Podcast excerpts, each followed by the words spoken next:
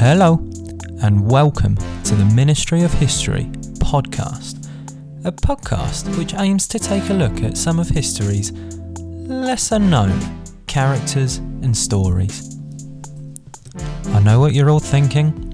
It's January, it's cold, it's bleak, and we're in lockdown. Lockdown 3.0. Not much is going right. Well, hopefully, this podcast can aim to put something right at least. Now, uh, I'll be honest, uh, I'm a one man band at the moment. Um, eventually, I'd like to get to a place where I can interview people or talk to people, perhaps even get actors to act out different parts for this podcast. But we're not there yet, so for now, you'll have to put up with this being a two bit podcast written, produced, and narrated by me, your faithful host, Tom. Each series of the podcast is going to focus on different subjects. It's got exciting plans disaster, scandal. This first series is going to focus on murder. Of course, because uh, how else will you brighten up your January? So, which topic has the honour of being on episode one of series one of the Ministry of History podcast? Well, where else would we start than a series of murders in 19th century Edinburgh? That's right, today we're going to be talking about the Burke and Hare murders. We'll get to all of that in a minute, but first, just a bit of housekeeping. If you're one of the few people who hasn't checked out my blog, what's stopping you? Type in the Ministry of History on Google and it should be one of the top results. Podcasting is the future, but there's nothing wrong with good old fashioned reading. Head over to the blog to find out about the lives, adventures, and misadventures of all types of different people from throughout history. Want to know about a woman who celebrated her 63rd birthday by going over Niagara Falls in a barrel? How about the man who unwittingly survived at least four assassination attempts in Prohibition era New York? Read about all of that and more on the blog. That's Ministry of History on Google. If you're on Twitter, type in at Ministry History and give us a follow. You'll be the first to find out about new podcasts, new pieces on the blog, and just anything that's popped into my head over the course of a given day. That's Ministry History, all one word with no of in the middle, at Ministry History. If you're not on Twitter, then good for you. But please make sure you follow the blog to find out about the latest updates. Anyway, that's enough of all that boring stuff. It's time to get on with the story. So let's take you back to a cold, misty Halloween night in 1828.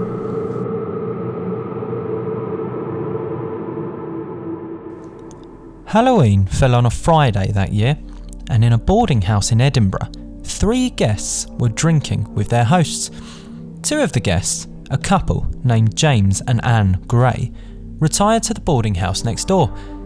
The third guest, Marjorie Campbell Docherty, was never to see the light of day again. Docherty was to become the final victim of a gruesome foursome. Two couples made up of two Irishmen an Irish woman, and a Scotswoman. It sounds like the beginning of a bad joke, but unfortunately, things were deadly serious for their victims. The couples had been murdering guests at their lodgings and selling the bodies on for profit. But what drives two couples, seemingly of comfortable means, to murder? To understand that, we must first delve a little bit deeper into their backgrounds and the Edinburgh, indeed, the Britain that they lived in.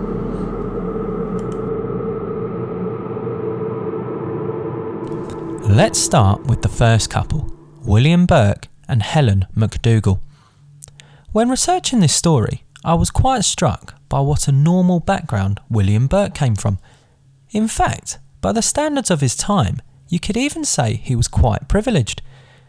He was born in 1792 in County Tyrone, modern day Northern Ireland.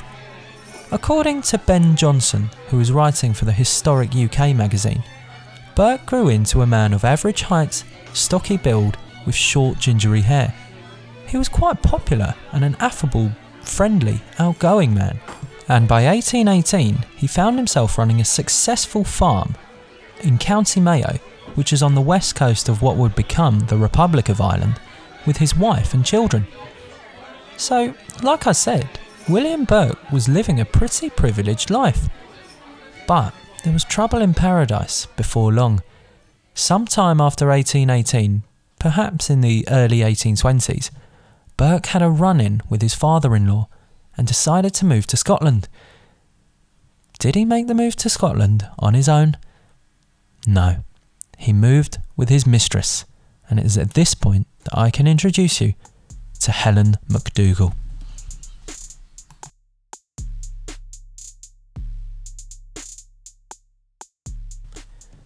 We know slightly less about Helen MacDougall. What we do know is that she was around the same age as William Burke, perhaps a couple of years younger than him. We also know that she was an Irish native and met Burke in Mayo. As discussed, William Burke abandoned his young family and moved to Scotland with Helen MacDougall. Their subsequent marriage in Scotland technically made William Burke a bigamist because he never actually divorced his first wife. However, as we're about to find out, bigamy was the least of William Burke's crimes. William Burke found work on the Union Canal with many other Irish immigrants. It's here that he met the third character in our story, William Hare.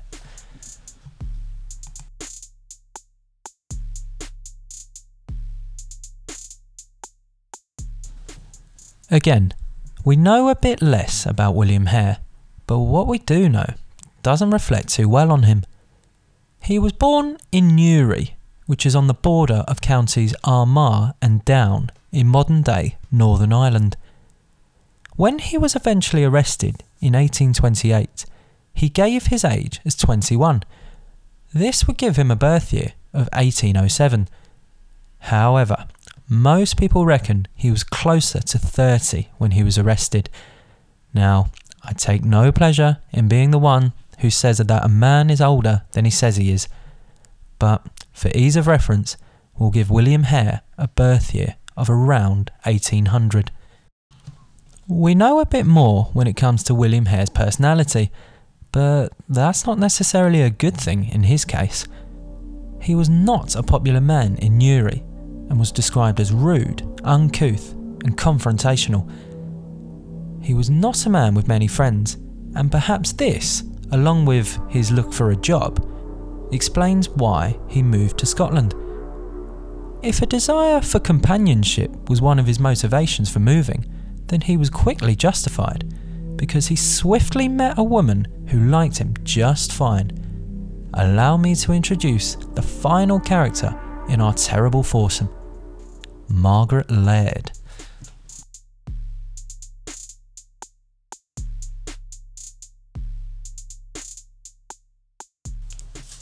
Margaret Laird was a Scottish woman who was around the same age as her accomplices, probably born in the late 1790s or early 1800s. By the middle of the 1820s, she was running a boarding house in Edinburgh with her first husband. It was in the city that she met a newly arrived Irish immigrant, William Hare.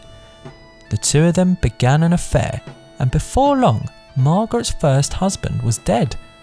Convenient, you might think, although there's no evidence that he was their first victim. In any case, no sooner was Margaret's husband dead than William Hare had moved into the boarding house to start running it with Margaret. Although the two of them never actually married, Margaret Laird would go by the name Margaret Hare for the next few years. Running the lodging house gave the Hare couple a decent income, but they still needed a bit more.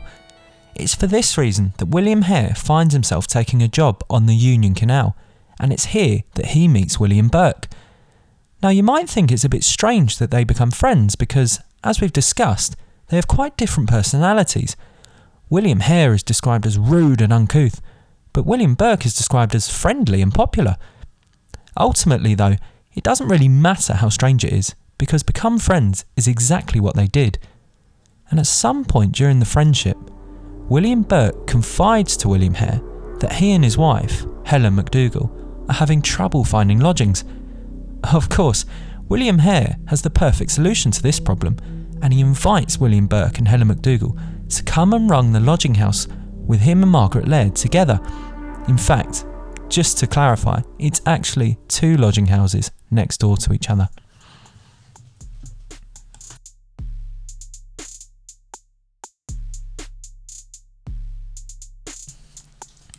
So there we have it.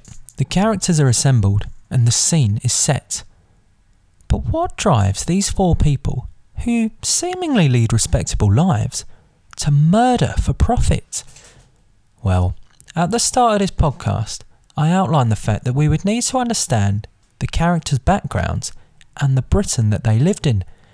We've accomplished the first part of that, but now we must delve a bit deeper into the Edinburgh, the Scotland, and the wider Britain that they inhabited.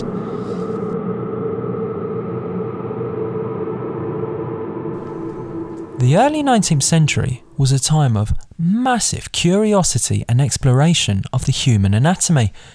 Doctors up and down the country would experiment on corpses, often in front of live audiences, to demonstrate how the human body worked.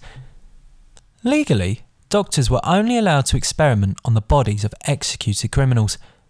This wasn't such a problem in the first two decades of the 19th century, when uh, stealing a sheep could get you executed. But in 1823, Parliament passed the Judgment of Death Act, which greatly reduced the number of offences which were punishable by death. Of course, this was undoubtedly good for social progress and judicial progress, but it wasn't so good for medical progress because the supply of corpses which doctors were using to conduct these vital experiments was significantly reduced. As the 1820s moved on, doctors were increasingly willing to pay for corpses from criminals without asking where they came from. But if a doctor had asked where a body had come from, what would the answer have been? Predominantly, these bodies were being supplied by an illicit but lucrative trade known as grave digging. Grave digging was essentially the act of digging up a freshly buried corpse and supplying it to someone, usually a doctor. This mention of the corpse being freshly buried is important for two reasons. Firstly, in an age before embalming or anything of that nature, a corpse had to be fresh to be of any scientific value at all. Secondly, this meant that there was only a small window in which a gravedigger could operate, and it was a window which could easily be covered by friends or relatives of a recently deceased person, watching over the grave to make sure the body wasn't snatched. Now, from what I can tell, the legality of grave digging seems to have been a bit of a grey area. Sometimes it was punished by law, other times it seems to have been merely frowned upon. But aside from any legal risk that a gravedigger was taking, they were also taking a physical risk. Imagine your friend or relative is just been buried and you're watching over the grave and you see someone trying to snatch the body. You're probably going to be pretty angry, and indeed, it wasn't uncommon for gravediggers to suffer severe beatings at the hands of angry friends and relatives. But it was precisely because of this risk that gravedigging was so lucrative. This was a trade in which demand far outweighed supply, and doctors all over the country were willing to pay top dollar for a body and not ask where it came from. All of this brings us to one doctor in particular Edinburgh's Dr. Robert Knox.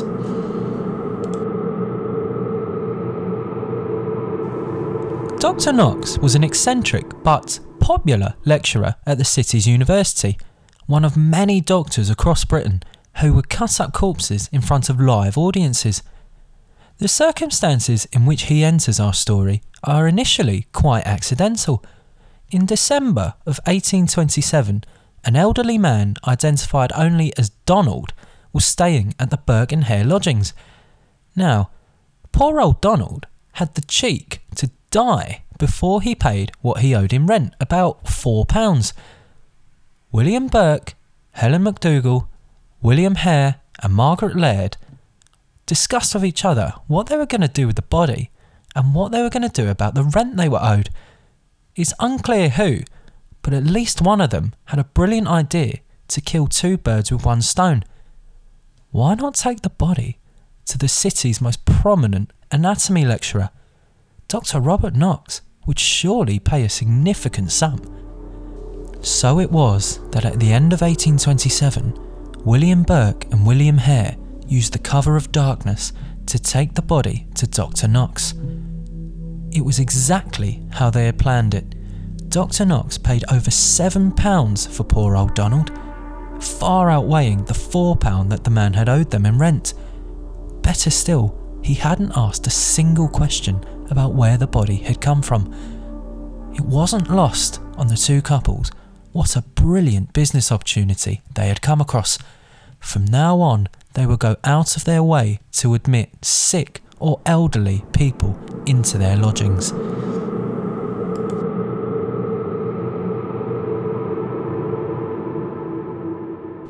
It was January of 1828 when they put their ingenious new plan into action.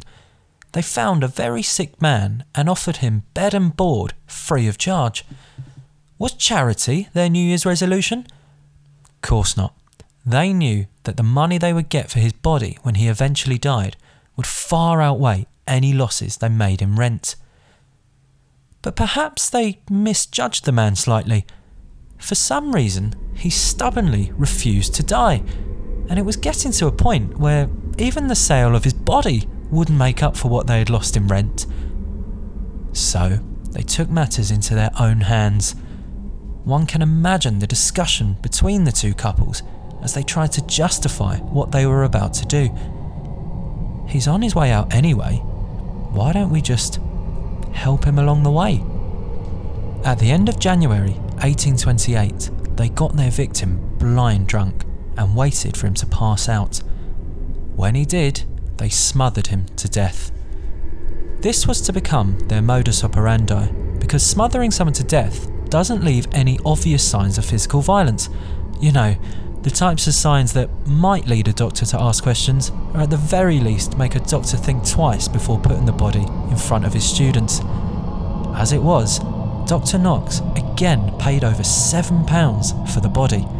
The Burke and Hare couples couldn't believe their luck.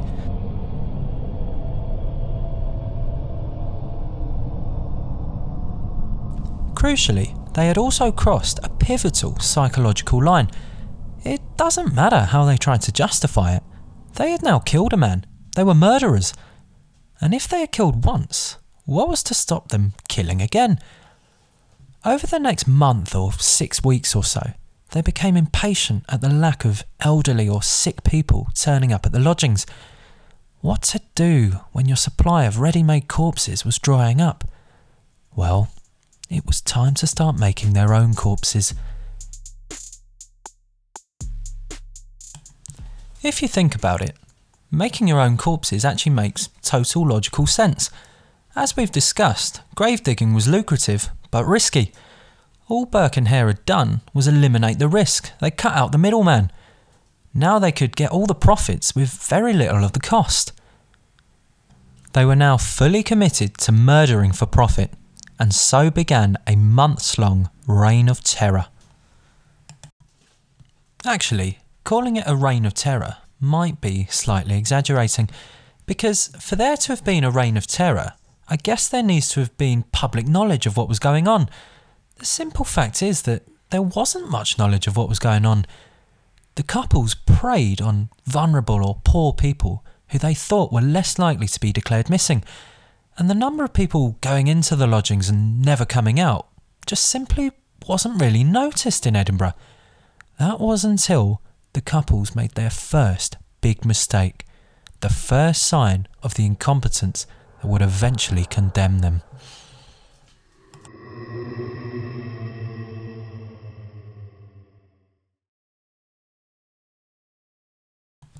One day in the spring, the lodgings were visited by two women. One of the women, Mary Patterson, was a well known prostitute in Edinburgh. Her friend, Janet Brown, spent the night elsewhere and in the morning came back to call for Mary. She became suspicious when the Burke and Hare couples couldn't give a convincing answer as to where Mary had gone. They suggested that she had gone off with a friend. Janet let it slide because it wasn't unusual for Mary to disappear for a week or so, and sure enough, Mary did resurface the following week, but it wasn't in the way that Janet had hoped for. She resurfaced on Dr. Robert Knox's operating table, but it turns out that this was a big mistake on the part of Burke and Hare and Robert Knox.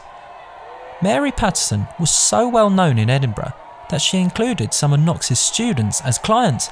They recognised her instantly and demanded to know where Dr. Robert Knox had found her body.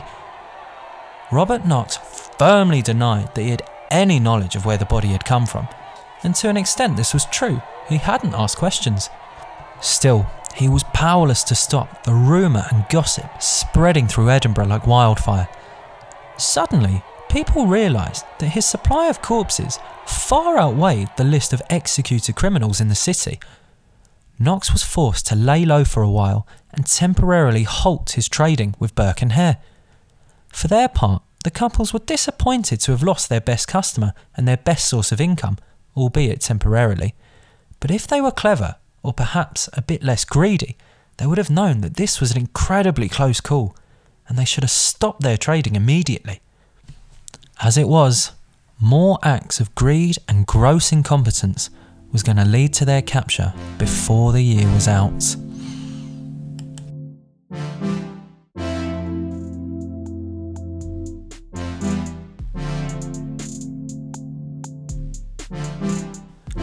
On the next episode, William Burke and William Hare become increasingly violent and increasingly stupid in their pursuit of profit. The couples are forced to turn on each other, and the trial doesn't go the way you might think.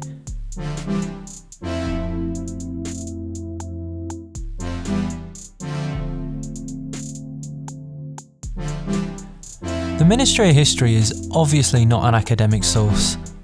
I'm influenced by all types of writings, and for this episode in particular, I'd like to acknowledge Ben Johnson's article on the Burke and Hare murders for the Historic UK website